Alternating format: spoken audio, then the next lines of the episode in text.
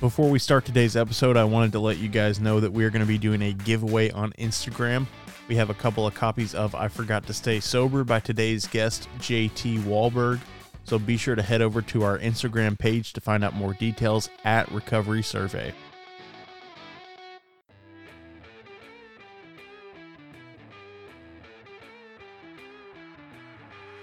You're listening to Recovery Survey, the podcast that shatters stigmas around different types of addictions and takes a deep dive into spiritual principles. You know, I've come to realize in six and a half years of being sober is if you're drunk all the time, you're numb. Definitely not the way that we should be dealing with our, our mental health issues. You don't feel those feelings. Like it's okay to feel those feelings, just don't live in those emotions.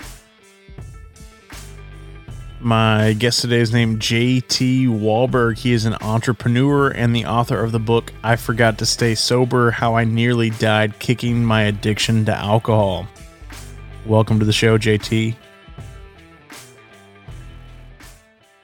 Hey, Brett. Thanks for having me, dude. Absolutely, man. I'm looking forward to our conversation. We were talking a little bit before the podcast and and we started recording and I could definitely feel a vibe between us. We we definitely have some some chemistry, so I'm excited to see where this conversation is going to go. If you wouldn't mind just starting off by telling the listeners who you are and what you're about. So like you said, entrepreneur author is where I start my sober journey. I've been sober for six and a half years now. Uh, I don't work a 12 step program. Uh, I never did. I got sober in the dumbest way that you possibly can. I quit drinking cold turkey. And like the subtitle of, of the book that you just read there, Brett, I, I nearly died doing it. And now I'm just uh, trying to get the word out there that you know there's an al- alternate way to life we, alcohol doesn't have to play such a central role in it and and if you're going to redefine your relationship with alcohol you can do it in such a way that it doesn't wind you up in the ER and almost dead like it did me. I would love to hear a little bit more about about that story and and the the cautionary tale you're talking about. I don't want you to spoil too much in the book because I want the listeners to actually read it. But if you could give us kind of a, a peek in into that. I guess the the the the quickie version of it is I drank my entire life, Brett. From you know, I got drunk about you know first tried alcohol nine or ten, got drunk for the first time 13, and it just played a central role in my life forever. And I couldn't honestly pinpoint a time specifically where I was like, okay, I've become an alcoholic. Uh, but like I said, six and a half years ago, uh, my best mate, who was my business partner at the time, he had two different conversations with me and said, Hey, man, I'm worried about you. And I think if you keep doing what you're doing, you're going to die. So I said, I'll get sober. I didn't research anything, didn't look up uh, any 12 step program, any inpatient facility, outpatient facility. I just said, I'm going to get really drunk. I'm going to wake up the next day. I'm going to be sober. I'll have a bit of a hangover. No big deal. Almost 70 hours later, roughly, I, uh, I was in the back of a cab taking myself to the emergency room because I was almost dead. Like when I got in the cab, the cab driver looked at me in the rearview mirror and he thought I must have been dead and walked in. And for the first time ever, that's when I said to uh, the triage nurse, I said, Hi, I'm an alcoholic. I don't even know if this is real right now. Uh, I think I need some help. She asked me to take a seat. I said, I, ma'am, I, I don't think I can sit down because I, I don't think I'll be able to get back up. But four minutes later, right out of a movie scene, I was in a wheelchair into a ER room, IVs, fluids. Uh, I think that was lorazepam is what they put me on to stop me from shaking. And that was it. And then I had doctors uh, come in and tell me that I was lucky to be alive. They were going to do everything they could to keep me that way. And, and, uh, now I'm here and I'm talking to you. Wow. That is, uh, that's an insane story, man. That that's wow. Uh, I'm blown away by that. That's got to be a real eye-opening experience, and I, I'm I'm glad that you're bringing that up because I think a lot of people, especially those that aren't in the recovery community, kind of have that idea of like, yeah, just stop, just stop. You know, like it's that simple. They don't see they don't see it as more of a complex issue and they think that it's something that, that we can just yeah i'm i'm done okay i'm good so i'm, I'm glad that you're bringing up that that point and the caution that you know it might be a good idea to maybe get some help from from somebody else instead of just quitting on your own especially with alcohol. I know some some other substances it might be safe or okay to just stop cold turkey but if if you're using alcohol in large volumes that it can definitely be a life threatening thing to just stop cold turkey. Yeah i learned the hard way for sure brett and then doing some research after trying to figure out you know what exactly physiologically was was taking place in my body, I learned that you know alcohol is the only drug that if you withdraw from incorrectly can kill you because you become so dependent on it in so many different ways that once you take that out your body my body pretty much just started eating itself and shutting down all non-essential systems like when i came to motor control and i'm sure you've heard delirium tremens dts and all that like i was having those so bad when i was waking up in random places around my house and i'd concussed myself because i was hitting my head so hard on, against the floor. And it, it was pretty scary. And like you said it common misconception i think because alcohol is so normalized in our lives like well we all see it in every movie, every TV show. Not every, obviously, Brett, but it, it's so prevalent out there that it. I can drink, I can have a couple, relax after work, no big deal. All of a sudden, that becomes a bottle, that becomes two bottles, that becomes however many, and you're as dependent on it as I was just to function throughout the day. Like I, I don't have that switch. My best mate that I mentioned, Mike, who I dedicated the book to, he has that ability to have one or two drinks and you know a glass of wine with dinner. I don't. I broke that switch off when I was like 17. Like you said, it, people think you can just just quit. Oh, it's no big deal. Just quit. Well, if you quit, you're gonna end up like this dumbass here and and almost dead. So how how long into your sober journey was it before you started writing the book, or was this something that you journaled through your experiences and kind of compiled it, or, or what was the process behind writing the book?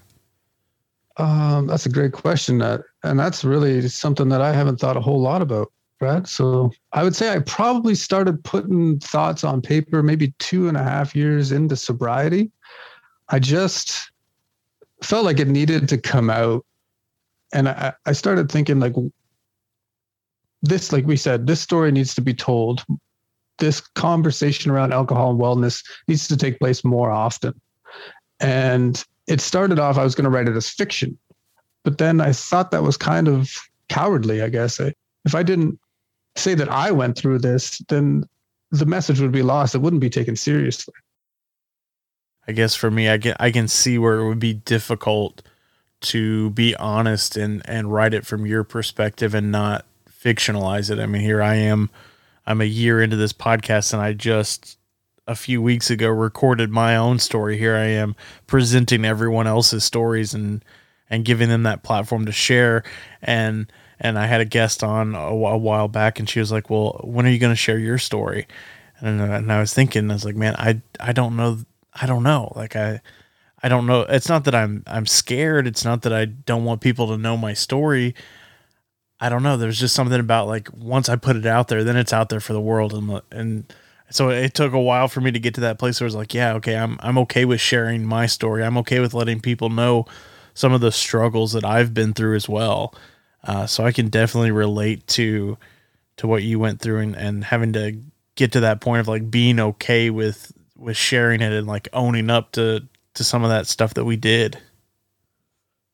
Yeah, man, and well, thank you for being so brave and putting your own story out there. Like, it, like you know, it's it's not easy at all, and you got to go down in the basement into those the dark corners, and you got to unpack some some stuff that you don't want to go through again.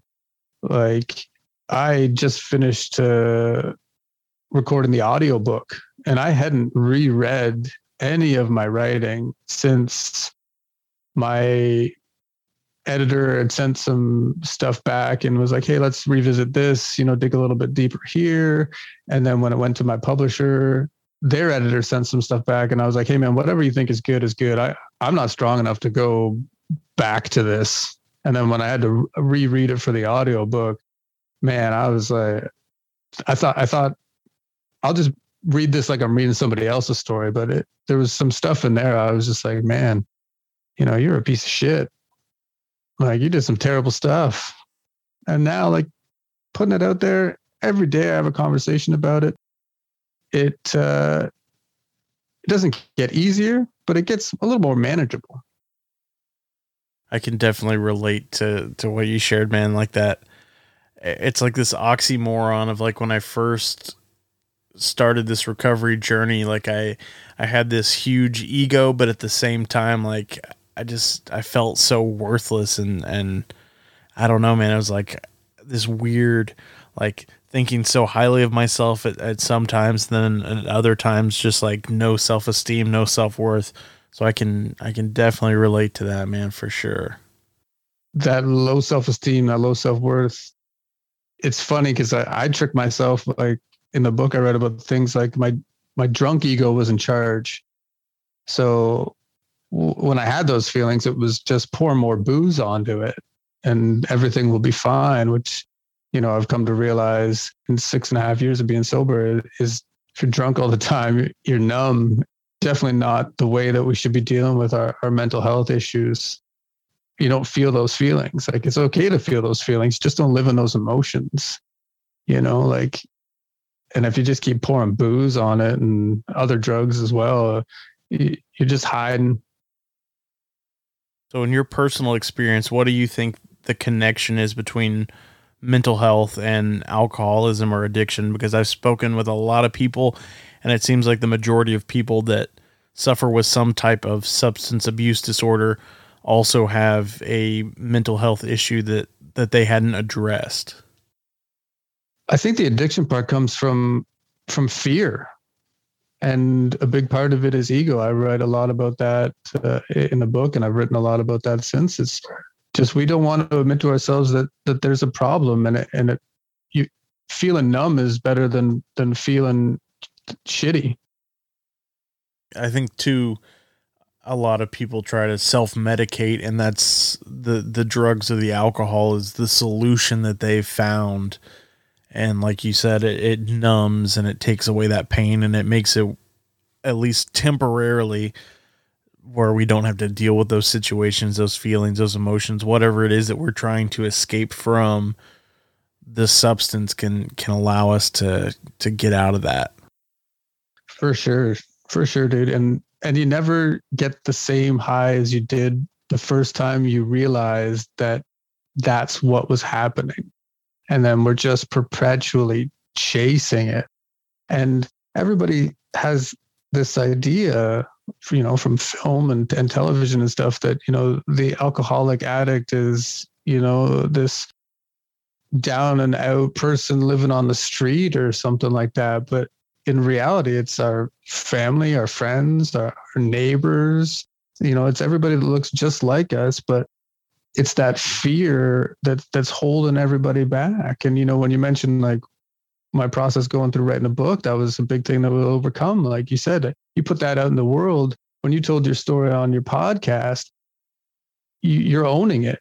You're overcoming that that fear you know there's no take backs and people are going to ask you questions and honesty is is the best way through like you know winston churchill said if you're going through hell keep going. You're not going to be there forever.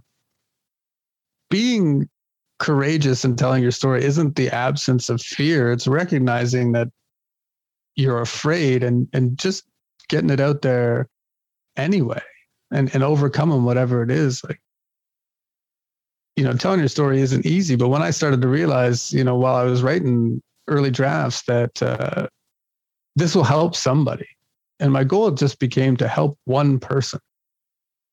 And if that's all that was achieved, then then I won. Then, if if one person read my book and redefined their relationship with alcohol, reached out to to their family and friends and said, "Hey, look, I think I need some professional help with this," and didn't die because of it, then that's a win for me. Going back to, to what you said a second ago, I, I think that misconception that we have, I don't know if it comes from society or, or television movies, but that idea that an addict or an alcoholic is somebody that's living under the bridge that's panhandling.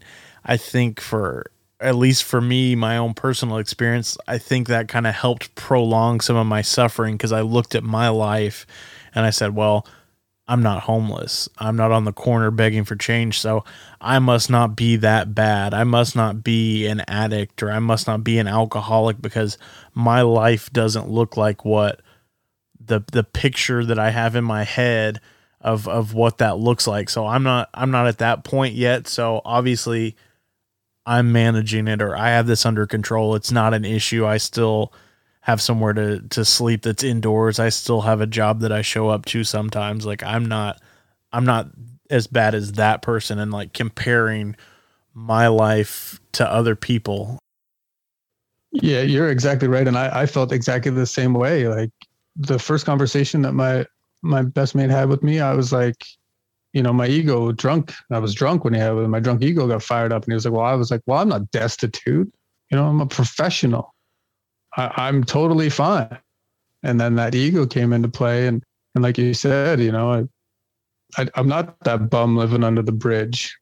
You know, not that that person doesn't need just as much help as someone like you or me or or anybody else, but that's that picture that we have in our head and that's why it's it's scary how normalized alcohol is in our lives and it's you know not just in north america it's it's everywhere yeah for sure and i think that's one of the things that i that i strive for is to try to help bring that message that you know not every addict not every alcoholic looks the same you don't have to look that certain way you know my my experience has been that if a substance is causing some kind of issue in my life, no matter what my life looks like, that I, I, want people to know that they can reach out for help. You don't have to wait until you overdose. You don't have to wait until you're on the street. You don't have to wait until you wake up in a homeless shelter. Like you can still get help and like let people know that that there's hope and you know try to I guess shatter that idea that that we as a society have of of what it looks like to be an addict or an alcoholic because at least from my experience and you know I I am a part of a 12 step fellowship I see people all different types of people that come into the rooms you know professionals you know different different races different religions all kinds of different sexual orientations. Like this thing affects everybody you know it's not just the bum on the street on the on the corner that's that's begging for change. Like it affects everybody. Addiction doesn't care what you look like where you work what kind of career you have what your childhood was like. It doesn't matter. Like anybody can be affected by this. Uh, well said brett. That that's amazing. You should write that down. And I, I agree. I feel the exact same way. Like the normalization of alcohol is so prevalent that we don't even know it's happening. There's not one positive property that alcohol has. Alcohol does nothing but negative things to us. If something was good for me, like alcohol, I thought was, it wouldn't have tried to kill me when I stopped drinking. We have all these labels for all these other substances that are poisonous, and that's what alcohol is it's a poison. But yet, we don't have labels, you know, on on any alcoholic bottles, beverages, or anything like that. It's Wednesday wine night, Saturday for the boys. All of these things, everything ends. We had a rough day. Kids are stressing you out. Have a glass of wine. All of these things contribute to what we're talking about and how how quickly you can just you can just slip, and all of a sudden the amount of energy that you're expending just to make sure you have enough booze and and drink it takes over your life what what came to mind when you were sharing that is also that other that other side of it man like nobody goes into it thinking oh man i really want to be an alcoholic but we also don't know ahead of time like how our bodies are going to react to alcohol like I, I i never planned on drinking every day continuously.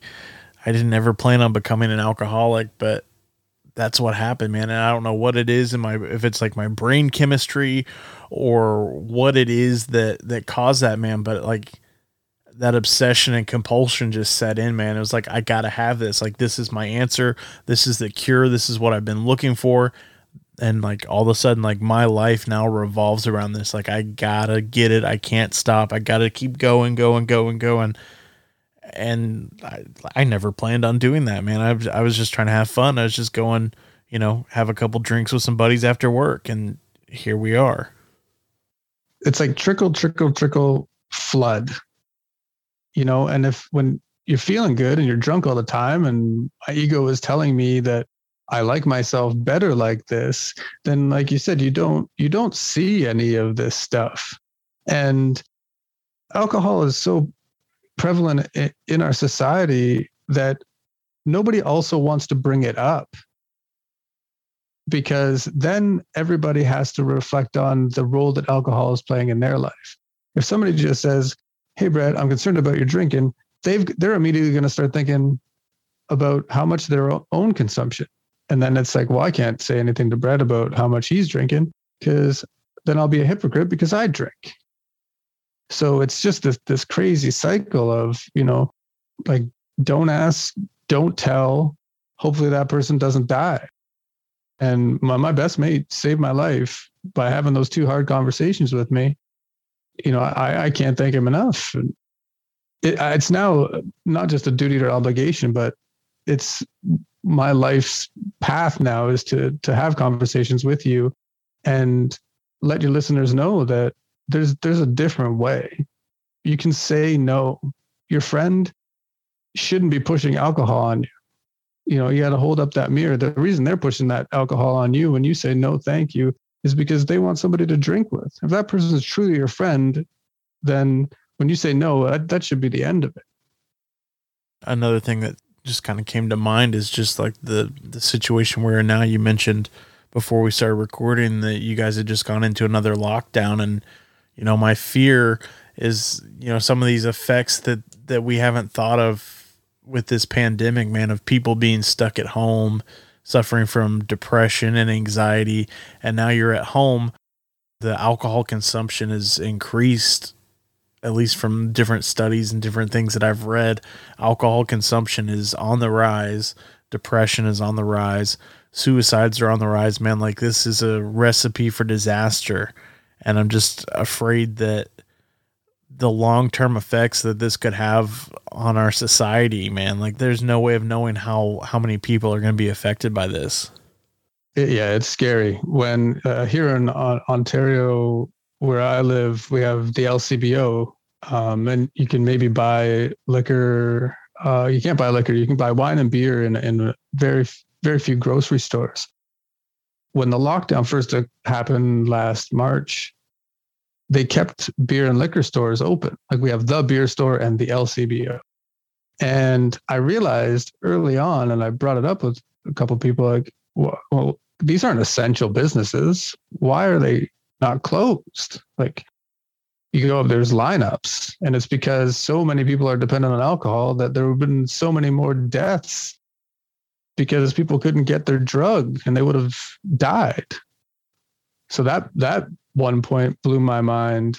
And and you're right. Like I don't I don't I think it'll be years before we realize the long term effects of of what this this lockdown is, is doing for folks that suffer from addiction and, and mental illness and, and stuff. I lost a friend last May.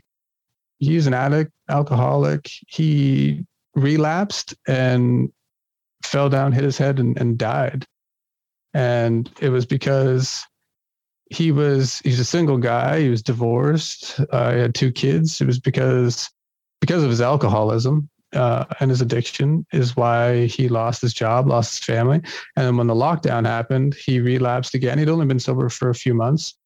The the conversation I had with him six months before was hey man you got to call me before you start drinking i'm not strong enough to help you and stay sober if you call me and, and you're already using and i told him not to call me and he was dead six months later is because he was so isolated.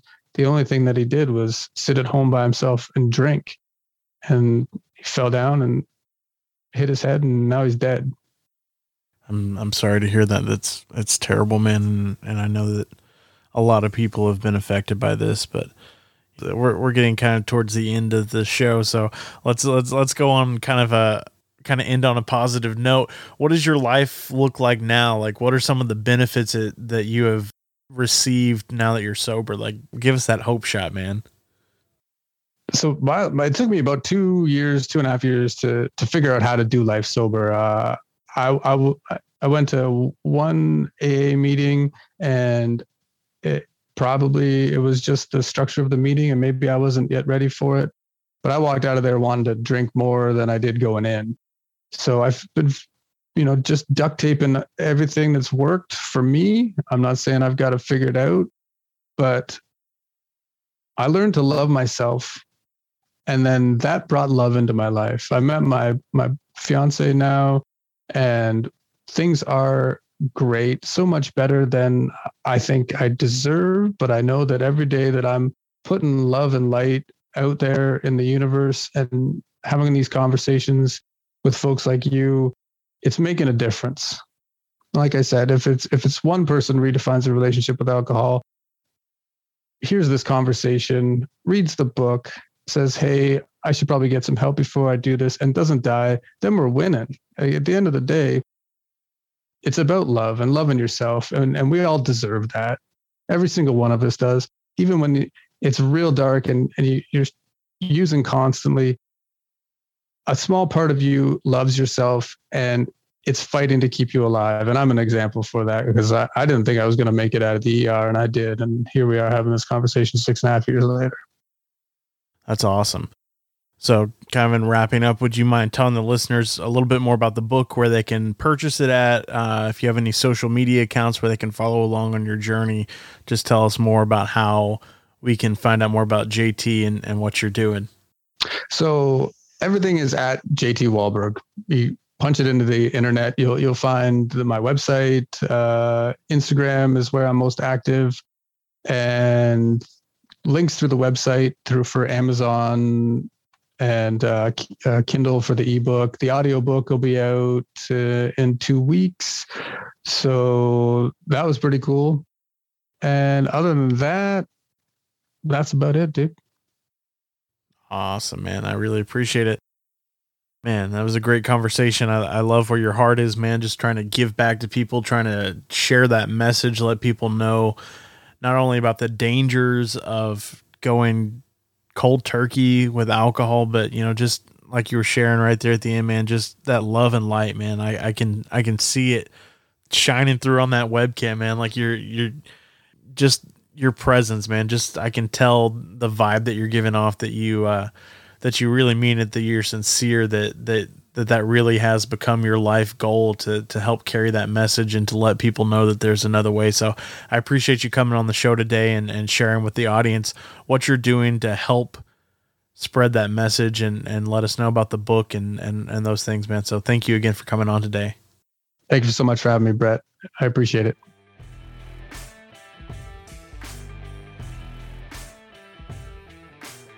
JT, it was an absolute pleasure talking with you today. Glad we connected. Guys, be sure to check out his book, I Forgot to Stay Sober How I Nearly Died Kicking My Addiction to Alcohol.